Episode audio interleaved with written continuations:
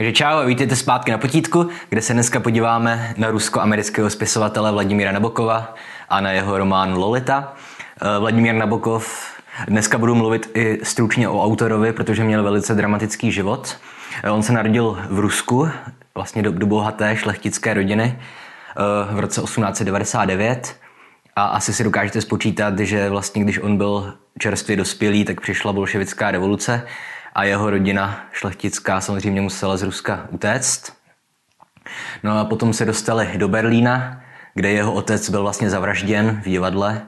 Taky to byl zajímavý případ, protože on nebyl přímo cílem toho atentátu, ale vlastně vlastním tělem chránil toho člověka, kterého oni chtěli zavraždit a sám přitom zahynul.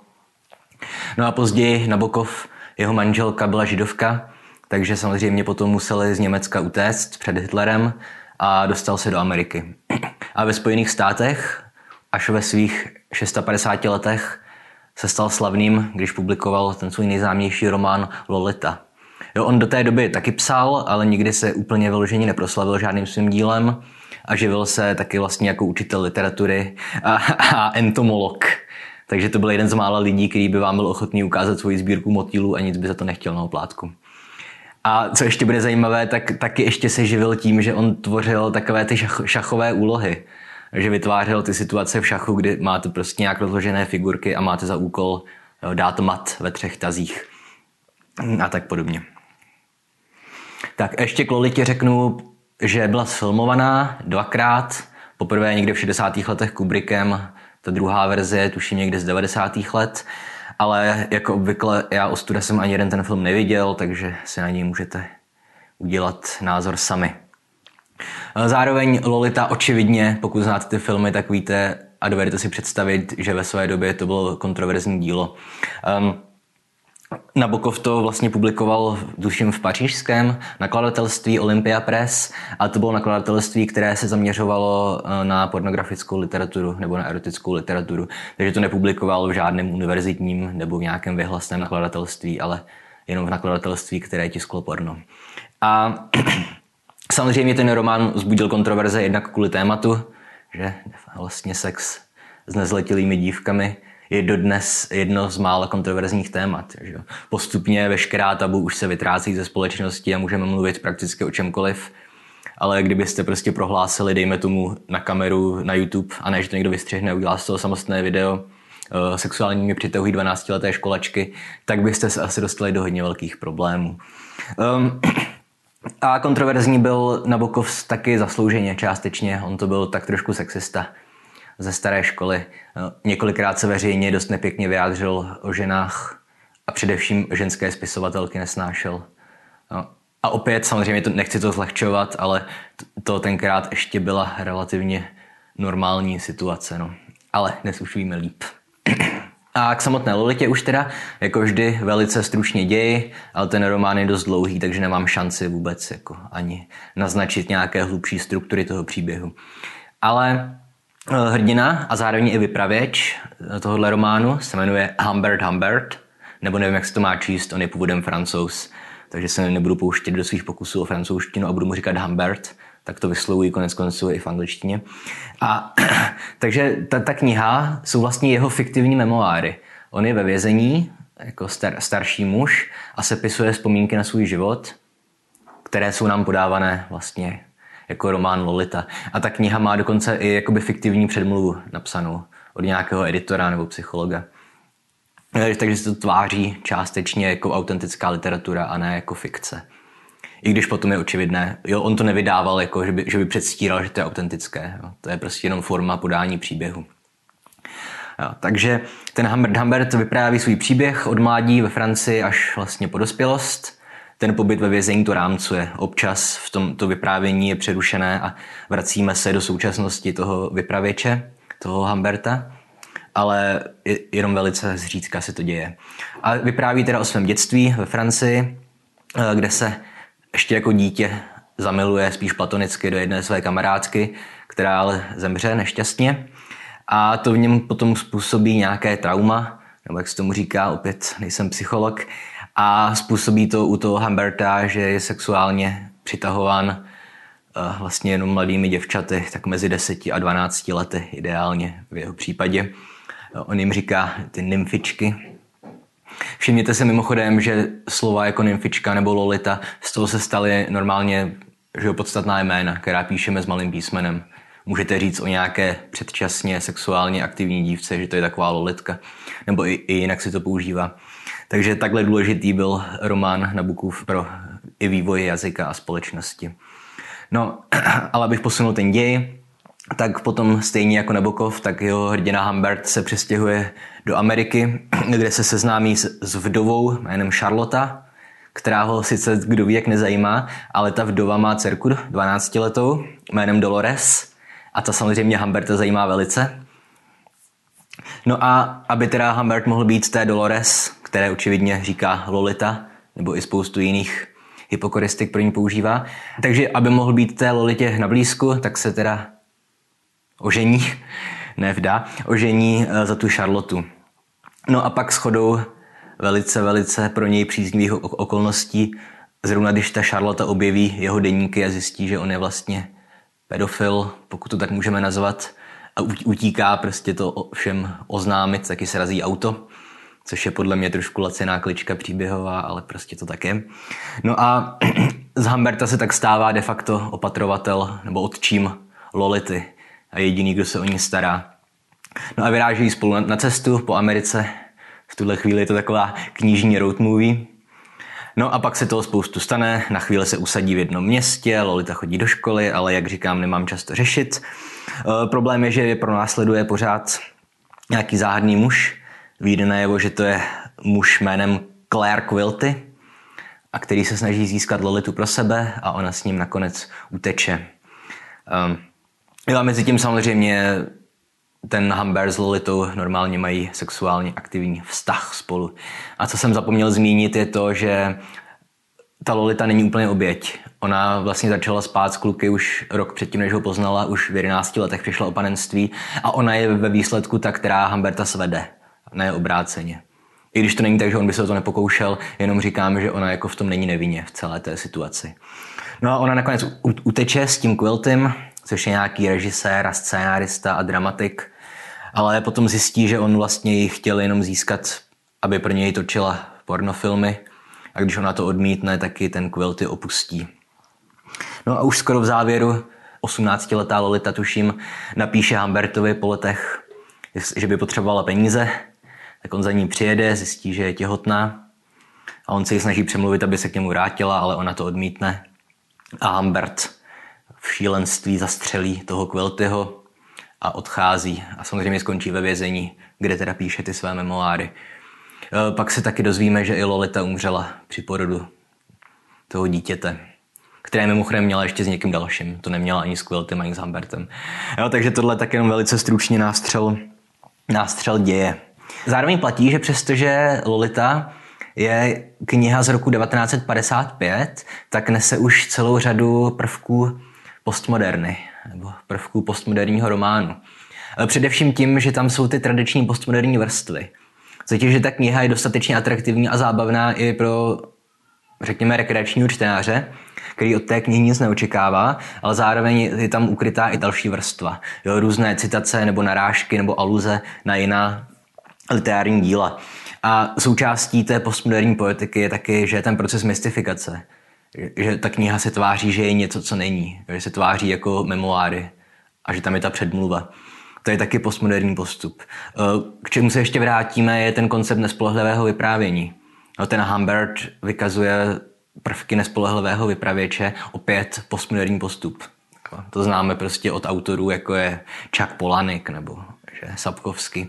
Jo, takže tohle je taky. Ale zároveň tady byste mohli namítat, že eh, vlastně ten, tenhle román vzniknul někdy 20 let předtím, než byla vůbec definovaná postmoderna nebo postmoderní situace.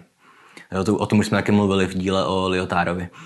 A tady je opět ten starý problém, který zmiňuju pořád dokola, jestli můžeme řadit texty k žánrům nebo ke směrům filozofickým nebo literárním, které vznikly až několik třeba desítek let později. Ale tohle je problém s Kavkou který se řadí k existencialismu, nebo s Níčem, to se, ten se taky považuje za nějakého jako předchůdce postmoderny a i se taky řadí k existencialismu. Jo, a tady těch případů je spousta. A Jo, e, záleží to na každém. Mě v poslední dobou hodně zaujala ta takzvaná synopticko-pulzační metoda. Teďka jenom okénko, které je pro vysokoškoláky nebo pro starší a pokročilé. Takže pro maturity to můžete přeskočit. Ale synopticko-pulzační metoda je způsob přístupu k dějinám literatury. Tuším, že, to, že první s tím přišel profesor Zajac ze Slovenska. U nás to nejvíc proslavil Dalibor Tureček, který to použil na definici romantismu. A tahle metoda zkrátka pracuje s tím, co jako většině myslím, bohemistů nebo i učitelů češtiny přijde očividné, ale zároveň třeba na školách, myslím, se s tím pořád nepracuje. Totiž, že jakákoliv literární epocha se nedá ohraničit nějakou konkrétní dobou. Prostě, když se mluví o moderně, literární, tak vždycky se řekne a začíná s Baudelairem v polovině 19. století. No pak jsou jiní autoři, který zase říkají, že zkrátka začíná už na začátku 19. století u Heinricha Kleista, tam taky se dají nalézt prvky modernismu. No a tady ta synopticko-pulzační metoda, ta prostě pracuje s tím, že musíme počítat s tím, že nějaký jev trvá v čase a někdy je výraznější a někdy je méně výrazný. Takže když zůstaneme u té moderny, tak můžeme začít někdy v 16. století a ta linie bude úplně rovná. Tam nebudou žádné stopy modernismu. A pak najednou na začátku 19. století u Heinricha Kleista nám to začne trošku komítat a potom, když budeme u Baudelaire, tak to bude lítat jako šílené, že? A pak zase prostě v současnosti už se to, to bude jenom tak kmitat, protože moderna už v současné literatuře je zastoupena málo. Ale je. Jo, serialismus pořád ještě existuje. A pokud chcete namítat, že surrealismus není moderna, ale avantgarda, tak avantgarda je jenom vyhrocená forma moderny. Že? Takže. Ale to bylo jen tak na okraj. Zpátky k Lolitě. Já samozřejmě, proč jsem o tom mluvil. My můžeme to též udělat s Lolitou. Říct, že to je prostě předchůdce postmoderní literatury nebo nějaká proto postmoderní literatura. Jakkoliv to chcete nazývat. Ale opět, tak říkám, to bylo jenom na okraj, takže zpátky k Lolitě, eh, teďka zase maturita, eh, k formální stránce. Mně se moc líbí, co o tomhle napsal Martin Amis, autor, kterého jsem taky už tady jednou zmiňoval, tuším v souvislosti s jeho románem Šíp času. Tak Martin Amis napsal, že z formální stránky je Lolita něco jako kulturista, který to svoje tělo vypracovává jenom kvůli nějakým estetickým potřebám, aby to dobře vypadalo a ne proto, aby prostě byl silnější a měl tak třeba snadší práci fyzickou. Jo, on říká, že to je vlastně Lolita, že je to jenom taková formální snaha vytvořit co nejkomplexnější tvar, ale že často to tam ani nehraje tak důležitou roli pro samotné vyznění toho románu. Na druhou stranu ten týž Martin Amis prohlásil, že Lolita je vlastně nějaká metafora totality, totalitářství a spojoval to s tím, že Eh, Nabokov utekl ze Sovětského svazu a tohle už je podle mě zase takový trošku jako vulgární pozitivismus nebo jako nadinterpretace. No. Protože já vím, že jsem třeba sám říkal ve videu o Starci a moři, jak Hemingway psal, že, že to je prostě jenom příběh o starci, který chytal ryby a že v tom nemáme nic jiného hledat. A tam jsem říkal, že prostě ne, budeme v tom něco hledat. Ale Lolita podle mě má jako dost důležité téma nebo dost nosné téma na to, abychom my nepotřebovali zatím hledat nějaké metafory totality. A myslím, že to ani nejde obhájit na základě toho textu. Co bychom mohli obhájit je, že to je nějaký náhled do mentality tyranie nebo tyrana nebo tyranství a potom třeba dělat paralely mezi tyranem sexuálním a tyranem politickým, to by asi šlo. No a k té formě ještě samozřejmě se často uvádí takové to kliše, že když teda Nabokov dělal ty úlohy šachové, takže právě Lolita je taky komponovaná jako taková nějaká šachová úloha, ale to už je podle mě takové trošku patetické tohle říkat. No a zmiňoval jsem už na začátku, že ta kniha je samozřejmě kontroverzní a nejenom byla, samozřejmě byla cenzurovaná, to je jasné v Americe, ale jako dodnes je tohle téma problematické. Že? Protože opět, jak už jsem říkal, zkrátka pedofilové v současné době jsou úplně, že je ta nejnižší vrstva společnosti. Ve vězení, myslím, máte lepší pozici, když jste masový vrah, než když jste pedofil. A tak podobně. No a problematické je to taky nejenom tím tématem, ale i tím, že ten příběh je nám podávaný očima toho Humberta, toho jakoby pedofila, nevím, jestli to tak můžu nazývat, to je jedno. A že on samozřejmě, my k němu máme nějaké sympatie, jakožto čtenáři. A tady by mě opět jako zajímal, upřímně zajímal váš názor, pokud jste to četli, tak jak, jak on na vás působil. Protože tady se ty názory dost rozcházejí, že je řada čtenářů, kteří říkají, že mu prostě fandili a že s ním soucítili a že chápali jeho, jeho motivace. A zase řada lidí říká, že naprosto iritoval a že jim přišel nesnesitelný a odporný. A mě samotnému přišel jako docela v pohodě. No. Takže nevím, čím to je. A, ale zpátky k té kontroverzi. Jo, my nevíme zkrátka, jestli ho vlastně máme spíš litovat, nebo ho prostě odsuzovat, toho Humberta. Odsoudit ho je snadné. Prostě spal s 12 letou holkou. Ale zároveň jsou asi i důvody pro to, proč ho chápat. Jo? Především protože on zkrátka si to nezvolil sám, že, bude prostě, že ho budou přitahovat nezletilé holky, ale byl to důsledek nějakého životního traumatu. A tady bych se chtěl vrátit k Samovi Harrisovi, protože když jsem dělal dílo speciálně o něm, tak jsem se vlastně vůbec nedostal k jeho filozofii a jenom jsem mluvil o jeho politice. A on je jeden z největších zastánců toho takzvaného determinismu.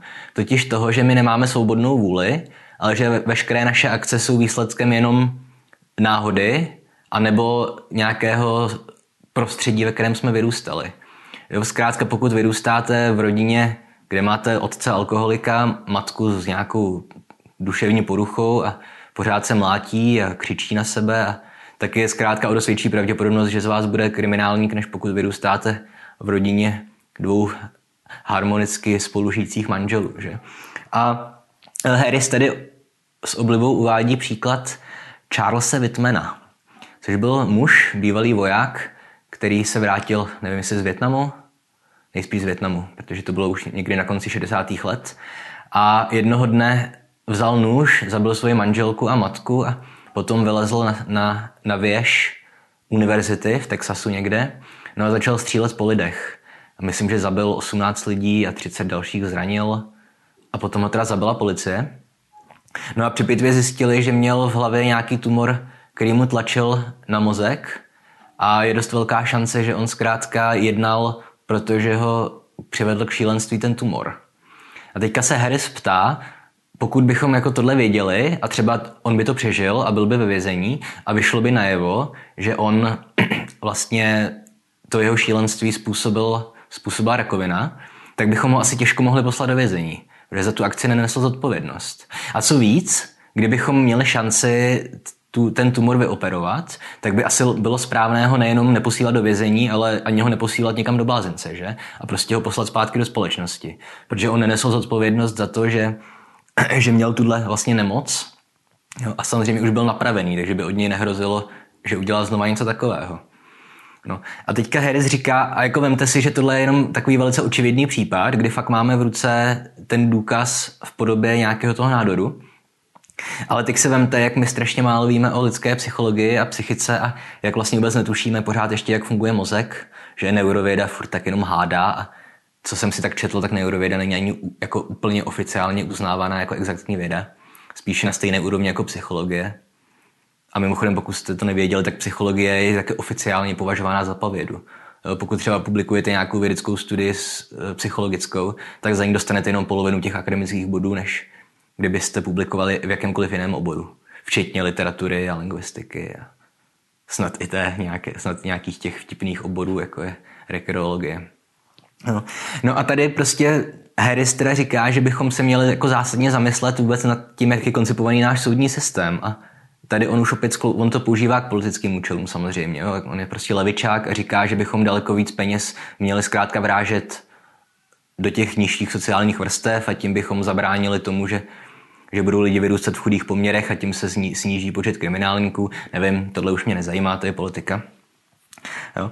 Ale jenom o tom všem mluvím proto, že ten Humbert na jednu stranu ano dělal špatné věci, ale na druhou stranu on byl jenom vlastně oběť jednak svého života, věcí, které on sám nezavinil, té smrti té své kamarádky, a taky oběť náhody.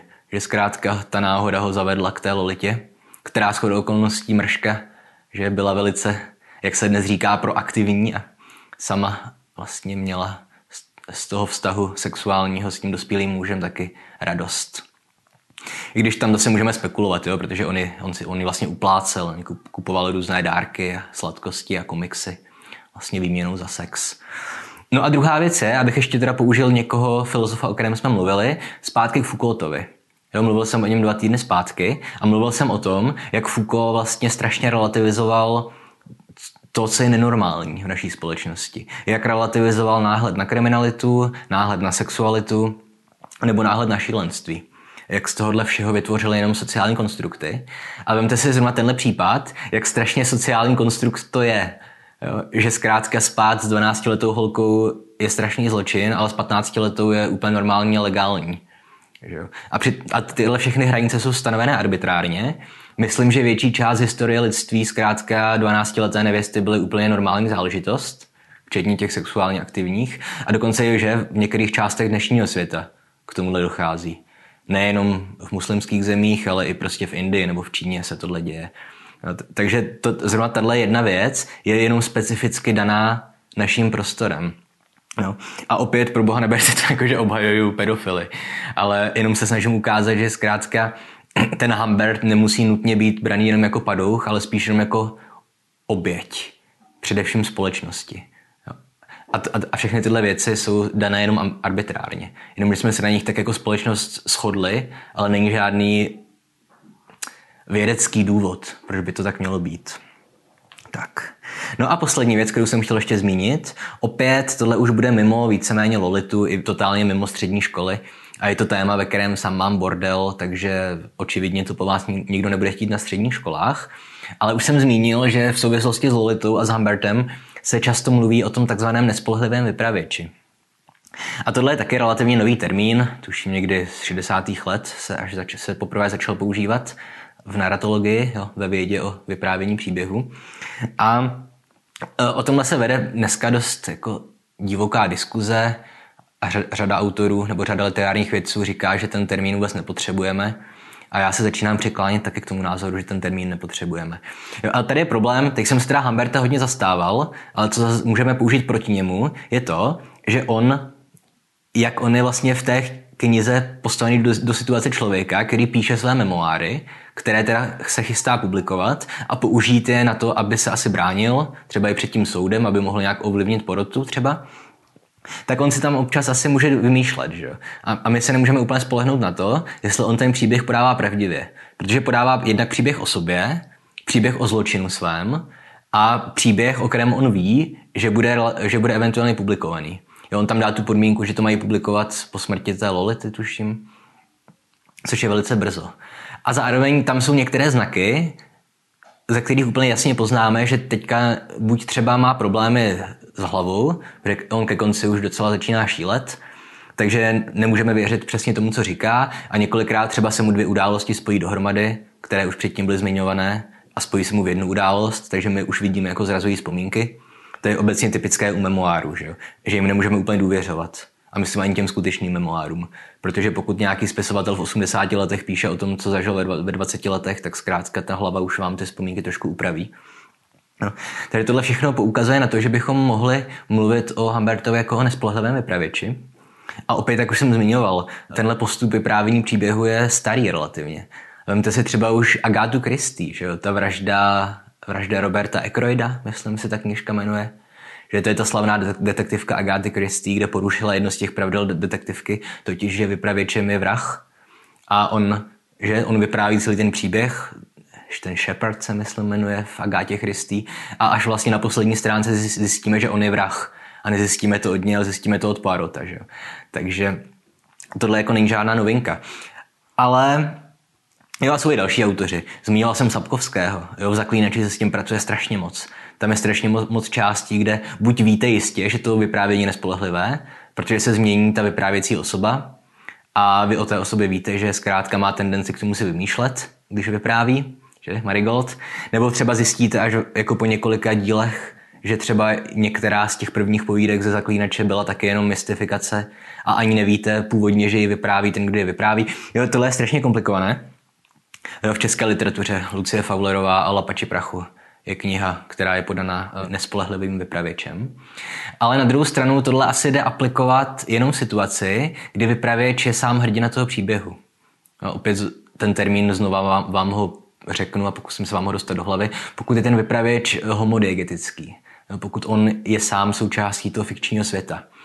Ale pokud je ten vypravěč heterodiegetický, pokud on není součástí toho světa, jo, je reformový, tak tady už mě přijde, že nemá vůbec smysl tuhle kategorii uplatňovat. Jo, že Protože ve chvíli, kdy třeba je v té knize něco nelogického, co se odporuje, ale zároveň to je podané tím nějakým rádoby vševědoucím vypravěčem, tak tady už prostě nemáme šanci zjistit, jestli to je jenom nespolehlivý vypravěč, nebo jestli, jestli to prostě jenom nespolehlivý autor. Jestli ten autor knížky neudělal chybu. A tak zase použiju Harryho Pottera z těch potřeb, že předpokládám, že to všichni četli, tak pokud tam teda ve čtvrtém díle na konci Harry nevidí ty testrály, jak táhnou ty kočáry, přestože je má vidět, protože už viděl smrt, tak zkrátka asi těžko je to nespolehlivý vypravěč. Jo? Asi těžko před námi ten vypravěč tají, že Harry je ve skutečnosti viděl. Jo, to, je, to je jenom chyba autora. Jo? Takže u toho R-formového vyprávění podle mě nemá smysl to uplatňovat. No pokud ta kategorie nejde uplatnit na oba typy vypravěče, na R-formového i ich formového, tak podle mě nemá smysl z toho dělat kategorii. Jo? Takže spíš by možná bylo lepší pracovat třeba s termínem jako nespolehlivý mod vyprávění. Jo? Nebo prostě jenom postava, která podává příběh nespolehlivým způsobem. Jo? Ale opět, jak říkám, sám v tomhle nemám úplně jasno a ještě jsem se nenačetl dost studií na to, abych o tom mohl mluvit. Zmiňoval jsem Lucie Fowlerovou, spisovatelku a bohemistku, Uh, to je shodou okolností i moje kamarádka stará a teda ne mladá, ale jakože už jsme dlouho kamarádi. A ona na tohle téma píše dizertaci, takže kdyby se mi povedlo ulovit na podcast, tak by to bylo super, ale ona, furt, ona je v Praze a furt někde lítá a nemá čas, tak to nemůžu asi úplně slíbit. No a to je myslím všechno, co jsem chtěl kvůli letě říct. Aspoň doufám. Takže, jestli se vám to líbilo, dejte like, dejte odběr, komentujte, sdílejte, pište recepty, pište mi o letadlech, o autech, o tom, co jste včera dělali, co budete dělat zítra. A teďka vážně mi napište, jak na vás působil ten Humbert, jestli jako sympaticky nebo nesympaticky. A samozřejmě, jako obvykle, nás můžete podpořit na Patreonu, což mi připomíná, že příští díl se podíváme na Jáchyma Topola, což je, nechci se chlubit, ale další z českých spisovatelů, se kterými se znám osobně a nemám ho moc rád, takže doufám, že se na to video nepodívá, ale nejspíš ne. Myslím, že ve svém věku už má jiné věci na práci.